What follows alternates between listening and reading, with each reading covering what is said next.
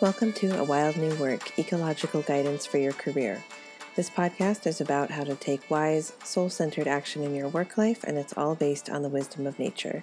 I'm your host, Megan Leatherman.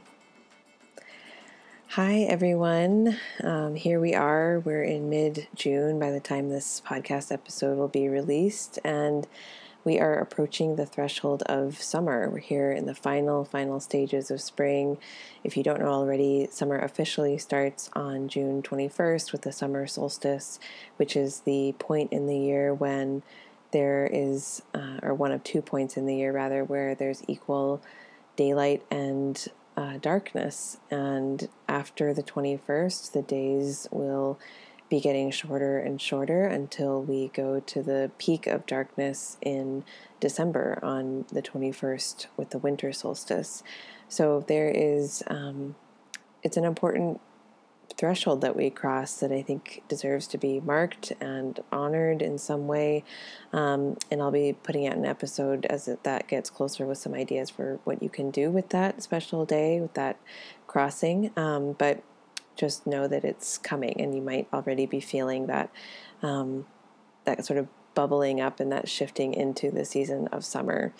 Um, and I wonder as we approach that, if you might look back to what this season of spring has held for you. You know, it started officially again with the spring equinox in late March. Um, and I wonder what has happened in your life since then. What what came up in your life and in your work through April and May and now into June, what lessons have been coming up, what are some recurring themes that you've seen, how have you grown, what have you planted this season that might, you know, bloom or prosper in the summer or fall. Um, so just giving you a chance to be a little bit reflective of what this season has held for you. Um, it may have been tough. It may not have always been enjoyable. It may not feel like you learned a lot or grew at all, but um, I guarantee that you have grown in some way because that's your nature. You can't do anything but grow until you take your last breath on this earth. So um, it's happening. I think for me, I'll just share that it's been a season of a lot of inner growth, really um, looking at how I want to be of service through you know, this podcast, my business, the work that I do in the world, and also how I get in my own way. This topic of attractiveness or, you know, being appealing, really being attuned to what makes you and me attractive in our own ways. Um, it's really near and dear to my heart because it's a lesson that I've learned in many cycles throughout my career, especially in the last, you know, four and a half years that I've been self employed. Um, you know, we had a new moon earlier this week, or rather, uh, on June 3rd, we had a new moon, and my keyword for this cycle until the next new moon is flow. You know, how can I enjoy myself more and let the joy, the accomplishments, the money, the opportunities, the growth, how can I let those things just flow rather than, you know, pushing or forcing or kind of desperately trying to get out there and receive them? And I'm really excited to share this episode with you and talk about what I've learned with that question. Um, and I think the flowers are such incredible teachers in that regard. So um, they will be our guides for this episode. Um, yeah, that's all I'll say to open. I want to share just two quick things at the front. Um, you know, if you've listened to the last couple of episodes of this podcast, that A Wild New School we have our summer session coming up, and the word for the session is expand. So, this is a 10 week coaching program to help you grow in the ways that you want to in the summer. You can, you know, it's talking about themes like growing financially. How can you let more financial stability or abundance flow into your career? How can you, you know, amplify your self-care and feel better at work? How can you take on more responsibility or challenges at work? How can you grow into a new career path or a new job altogether?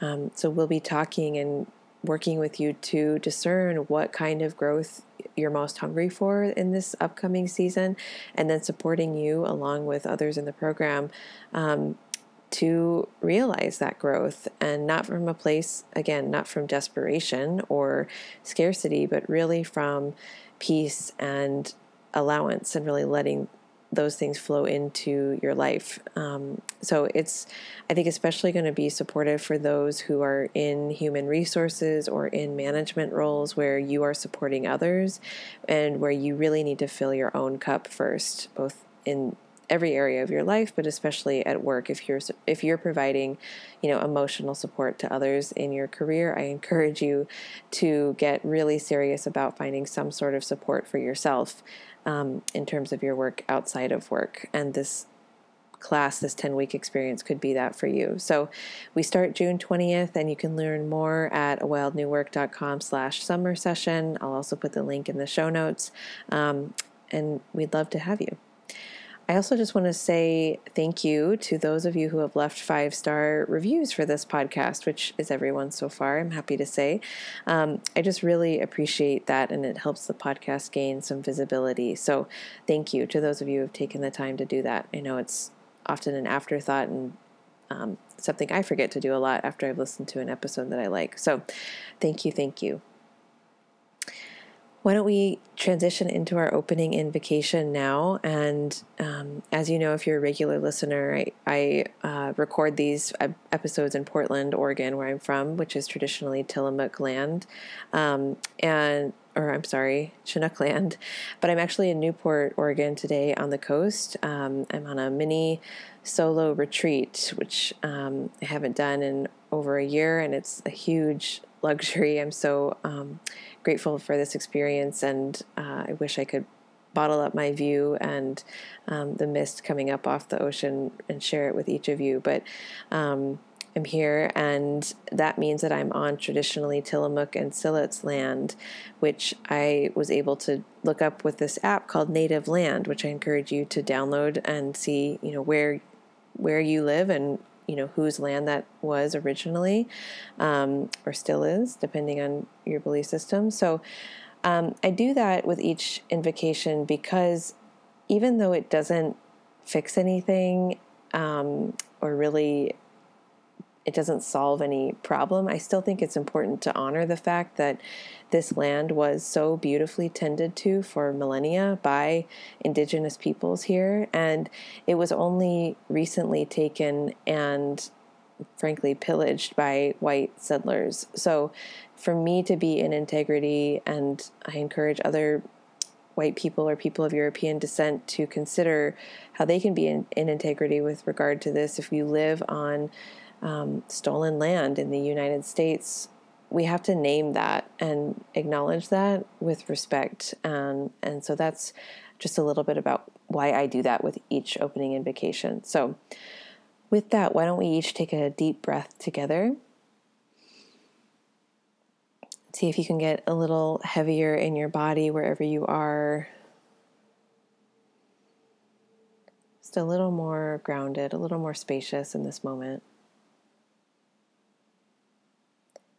May this episode and each of us that are listening to it be blessed and emboldened to do the work we're meant to do on this planet.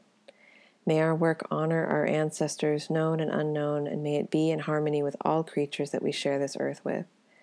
I express gratitude for all of the technologies and gifts that have made this possible, and I'm grateful to the Tillamook and Siletz people who are the original stewards of the land that I'm on. So, like I said above or earlier, our teachers for this episode are the flowers. Um, if you just look around you, if you're in the northern hemisphere, you will probably see a ton of flowers in bloom right now. Just from where I sit, I see rhododendron. Um, I guess that's kind of all I see. I see the Oregon grape and the salal doing some stuff. Um, but my view is currently a lot of evergreens. But wherever you are, take a look around and you'll see that there's a lot in bloom right now. And flowers are unique in that they are reliant upon pollinators like bees, butterflies, other insects, birds sometimes. They are reliant on those creatures to have their seeds fertilized so that they can reproduce. They are, you know, rooted into the ground so they can't go out to get what they need. They can't go out and find a mate and, you know, be fertilized and, and propagate themselves. So they have to attract pollinators to them to help them. And they do that. And then once they attract the pollinator, that pollinator gets a reward in the form of pollen, which helps the flower but is also used by the insect, or nectar, which is like a sweet um, a substance that honeybees love that they then turn into honey. So there's a win win kind of relationship here. Um, you know, the pollen helps the pollinator, and the flower gets to reproduce and grow. And the ways that flowers attract pollinators can be really simple or complex. There's, you know, probably millions of different ways that these flowers, depending on the species and where they are and the pollinators that they're attracting, do so. But they use a couple of different things. One is, of course, scent. So you'll notice that flowers smell differently. Some have a strong scent, some have no scent. Um, the color, the patterns. So a lot of flowers will have um, interesting patterns that attract pollinators and play with colors and different um, arrangements of color. Some flowers will have really unique shapes, um, and depending on the pollinator that they're attracting, their shape can be you know easily accessed by you know just one pollinator if they're really niche, or it can be very open and accessible to lots of pollinators if they're more kind of a generalist flower. Um, but essentially, all of the flowers use aesthetic appeal or beauty to attract what they need to them. And every flower has evolved to be appealing to specific pollinators based on where they are and what they need. And what's beautiful to one pollinator, like a bumblebee, might not be appealing to another pollinator, like uh, a butterfly. So we have to remember that um, aesthetic appeal is so subjective, and, and even among our plant friends, um, they're really evolved to attract you know a specific kind of pollinator based on their environment, what they need, the kind of pollen or nectar that they have. So what's beautiful to one pollinator, what's attractive to one pollinator, may not be attractive to others. Um, as I was researching for this episode, I came across this little fact that there's a flower called the Titan arum, and it actually gives off a smell of rotting meat to attract flies to the flower. So, um, again, we're not talking about one objective way of being appealing or attractive to pollinators. It really varies depending on the flower and the environment and the pollinator that they're trying to attract. So, the flowers are going to be our teachers for this episode and, and help us learn more about how to be even more attractive professionally. And I mean, there's plenty to say about how this applies to romantic relationships and, you know, physical attraction or romantic appeal, but I'm going to keep this focused on career, you know, for our purposes. But by all means, use these principles in your love life too. Um, but what I mean by pro- professionally attractive is that you're attracting the kinds of opportunities, collaborations, experiences, etc., that you want to attract. You know, the right quote unquote pollinators, the right pollinators for you, are coming into your life with ease simply because they're attracted to what it is that you are showcasing, your unique set of strengths, your personality, your sort of essence. Um, and I, you know, I want to say a quick word to your inner critic, which might be flaring up right now. I'm not talking about your skill set or your educational background or how physically attractive you are. I'm talking about something much deeper than that, and we all have it.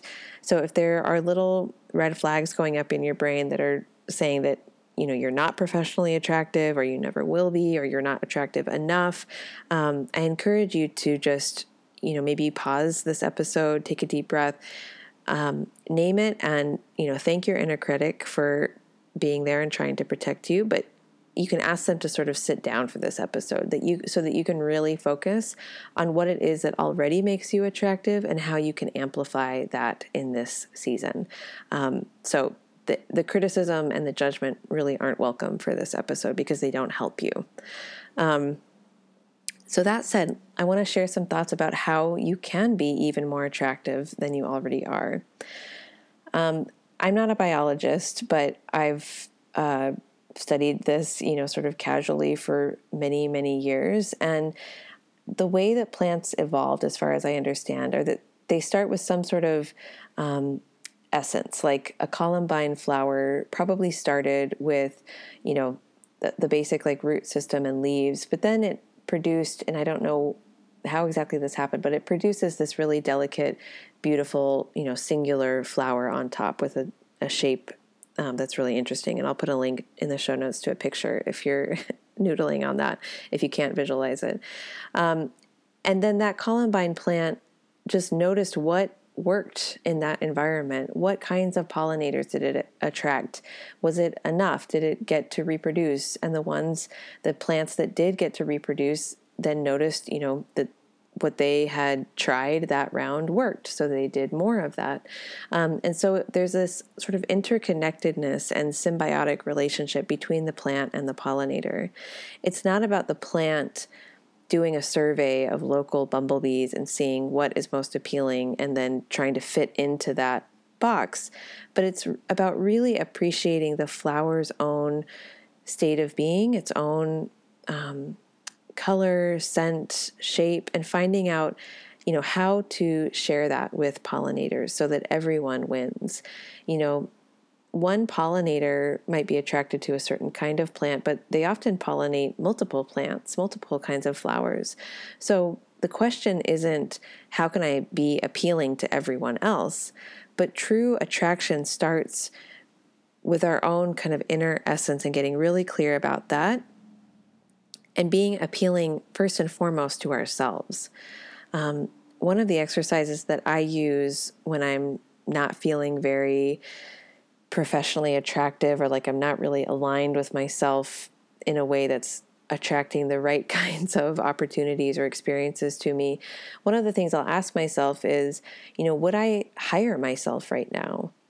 Meaning, am I the most grounded, spacious, attractive version of myself today? Do I want to work with me? You know, is this career path, is this business, is this project, is this um, experience I'm working on, is it attractive to me first and foremost? Um, and if not, how can I get recentered, take care of myself, so that I am the most kind of grounded, spacious, attractive version of myself? And that doesn't mean that I always feel good. I certainly don't feel great, you know, in my work life 100% of the time, but that's okay. Sometimes the most grounded and healthy version of myself is someone that is angry or processing disappointment or taking a minute to just do nothing. The point is to check in and ensure that I'm attractive to myself first, that I'm appreciating what I'm doing, that I'm ecstatic to hire myself or to work on a workshop or a project. And I know that seems cliche, but if you don't like what you're doing, if you don't appreciate it, if you don't believe in it, it's going to be hard to convince others to appreciate it or believe in it. It would be like if a flower, you know, just refused to open up because it didn't believe in its nectar or the strength of its pollen. You know, so it's closed up and it's keeping its bud tight, but then it's upset that none of the pollinators are coming by. You know, no one's trying to crack its bud open, right? this work starts internally. So once you have become aware of that, and I encourage you to really ask yourself, you know, if you are in a job search, you can ask yourself, would my ideal employer hire me today? And again, this isn't about criticism or, you know, saying no because I'm you know, I don't have all of these skills or I don't have the experience or whatever. It's really a question to help you recenter and get back into alignment with your the best version of yourself. Um, and you can it will help you understand where you might need to fill your cup up a little more, where you need to um, embolden yourself to really believe in what you do, to appreciate the work that you're doing, um, to really um, give yourself the space and the luxury of saying, I'm I would hire myself. Like, I'm so proud of what I'm doing. I appreciate the effort that I'm putting into this, um, that I would gladly hire myself for this job or role or project. And then once you've become aware of that and done that sort of check in, and I encourage you to do that regularly, um, then you can move on to the next things that I want to share with you. Um, and the first of which is making more space for your soul to lead you in your career. So we are still in Gemini season, and one of the I think most beautiful and deepest lessons of Gemini is about how to live our lives kind of soul first, um, how the ego can serve the soul, but how to, you know, live in a way that's led from our deep sort of inner wisdom and not from our, you know, fear based kind of thinking mind. Your soul is not worried about your career. Your soul is ready to have more fun, probably. It's ready to grow. It's ready to share your unique set of perspectives and strengths with the world so that you can evolve and help the rest of us evolve. Your soul is completely at peace with your work life as it is. If anything, it just wants more of the good stuff so that it can um, grow and get your unique message out into the world. That's what Gemini teaches us about. How can we get our unique question, our unique perspective, our unique message out into the world, into the ether to help ourselves and to help the world that we're on? Your ego or your thinking mind is probably really worried about your career if you let it just really go and that's that doesn't mean that it needs to be worried about your career. That just means that you were probably raised, like most of us, to feel afraid to protect yourself against things not working out, especially in the realm of work and getting paid and supporting yourself financially with your efforts in the world. Some of us were raised in poverty or, you know, maybe raised in cycles of abuse.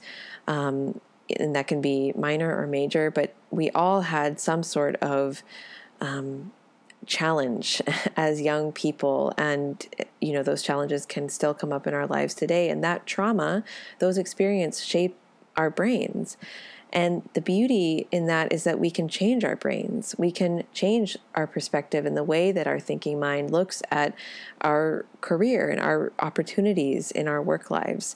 And we do that in part by offering ourselves experiences that make more room for our soul or our higher consciousness to guide us. So we want to kind of amplify the um, signal that we're getting from our soul, what some people call our intuition, and we want to kind of balance or temper the fear or the uh, worry that we're getting from our ego. And we do that with things. There are so many tools to do this, but I'll share some of them. One, of course, is meditation. I know I talk about this a lot on the podcast. If you do not already have a meditation practice, which can be, you know, sitting meditation, you can use guided meditations, you can do a walking meditation. If you don't have some sort of regular practice of getting still and noticing your thoughts and noticing what you do as a result of those thoughts, I just really strongly encourage you to start one.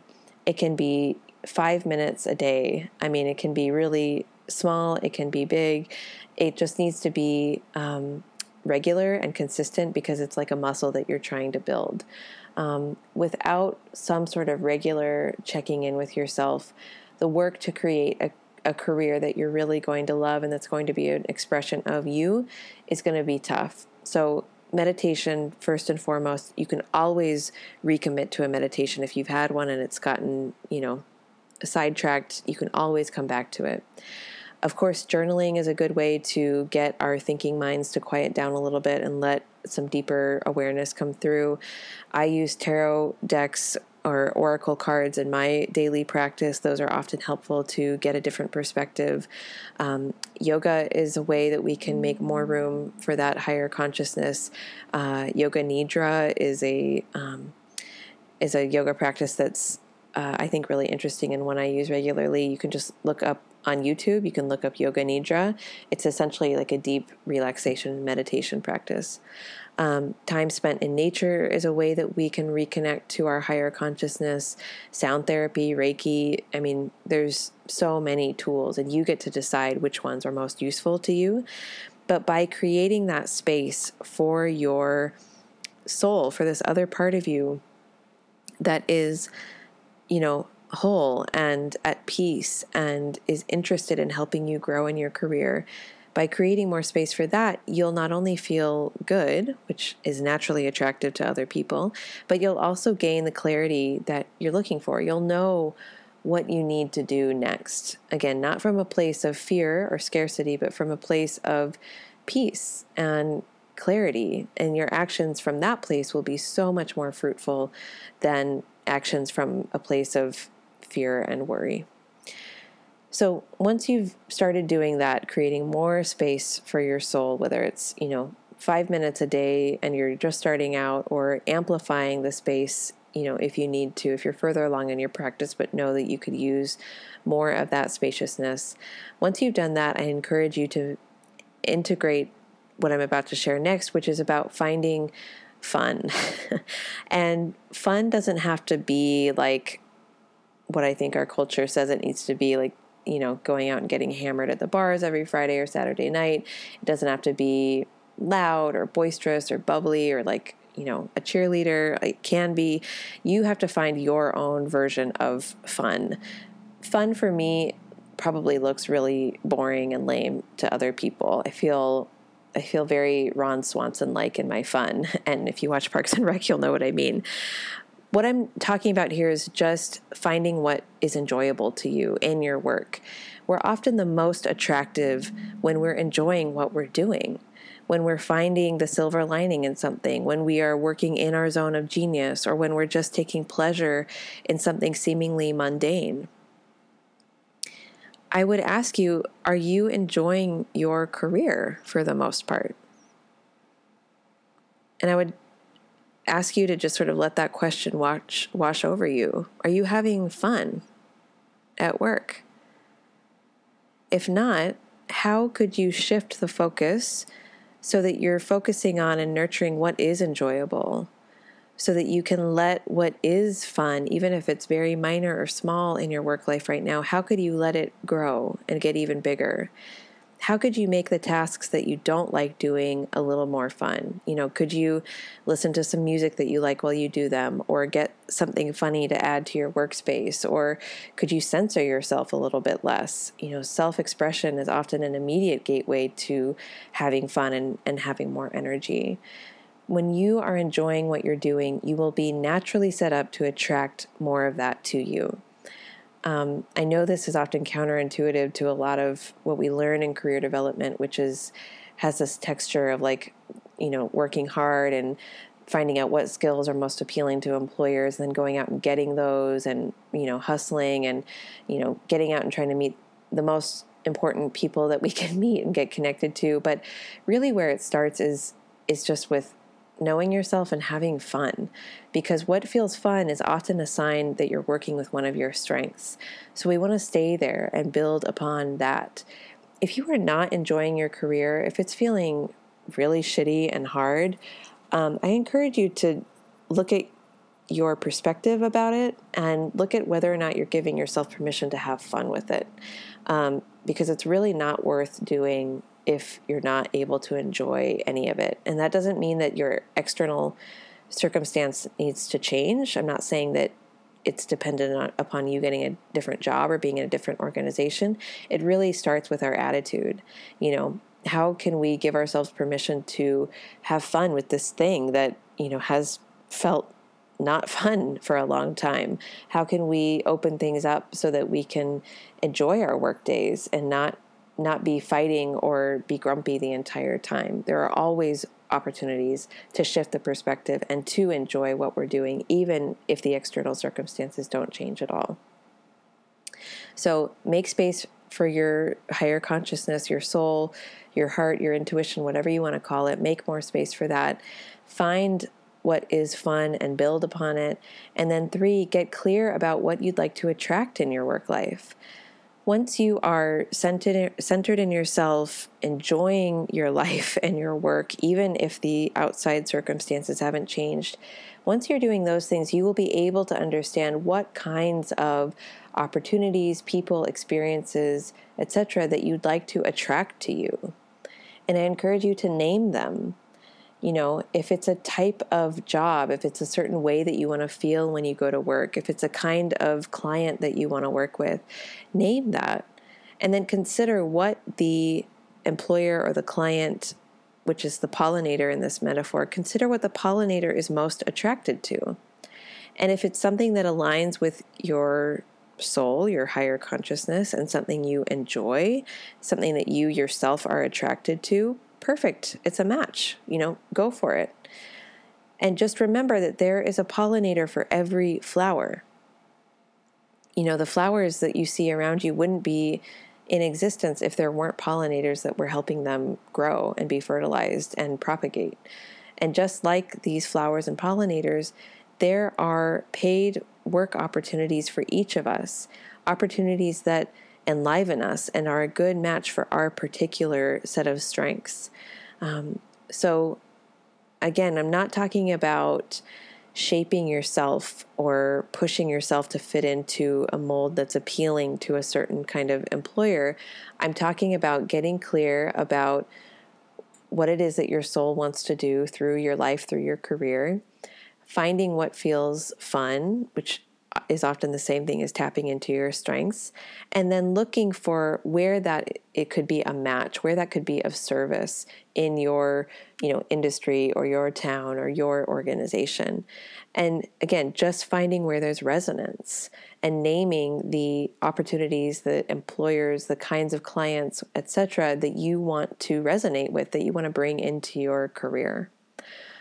And then once you're clear about that the fourth thing i'll say is that you can bring them to you by sharing your aesthetic appeal, your particular personality, strengths, interests, your joy.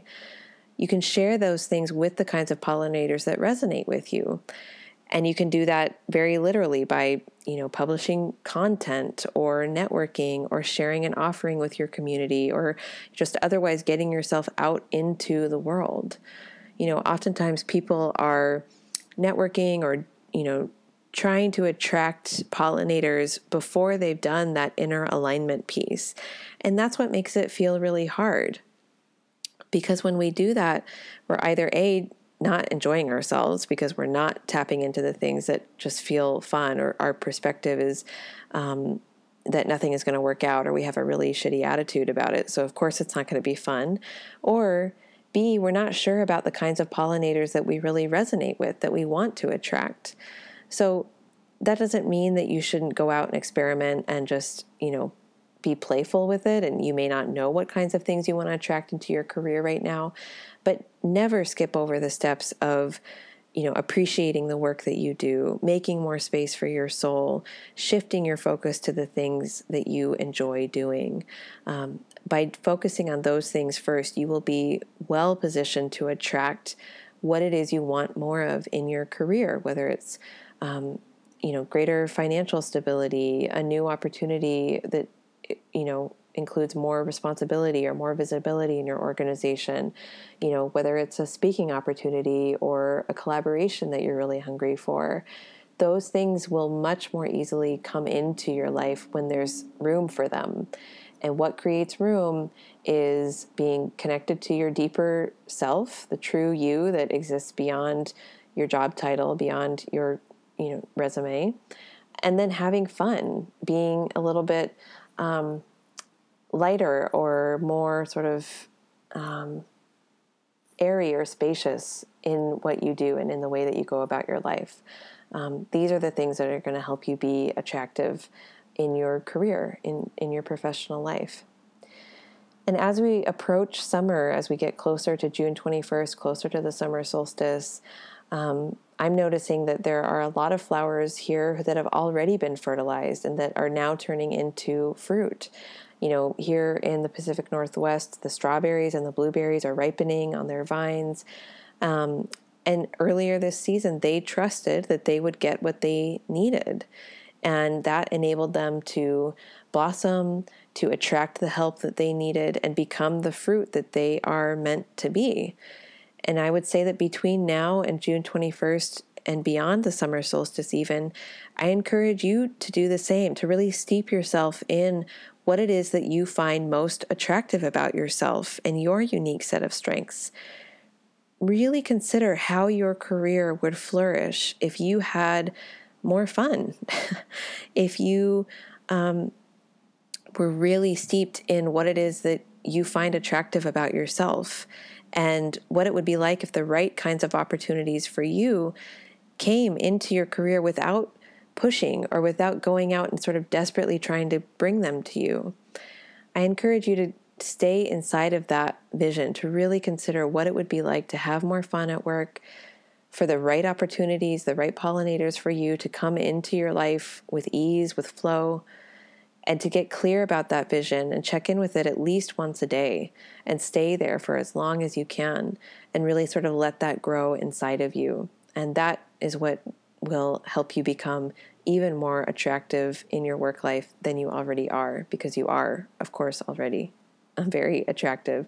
Um, you have a unique essence, a set of skills, a set of strengths, a set of experiences that no one else has. And that is a perfect fit for pollinators in your network, in your life, in your um, in your industry, in your organization, etc. So play with it, have fun. Um, I encourage you to to notice what changes if you think about how you can enjoy yourself more in your work life. So that's what I had to share with you today, my friends. Like I said before, I'll be back with a special summer solstice episode. Until then, just take such good care of yourselves. Let the drumbeat of summer enliven you and um, let the energy grow inside of you naturally as it wants to this time of year. Bye for now.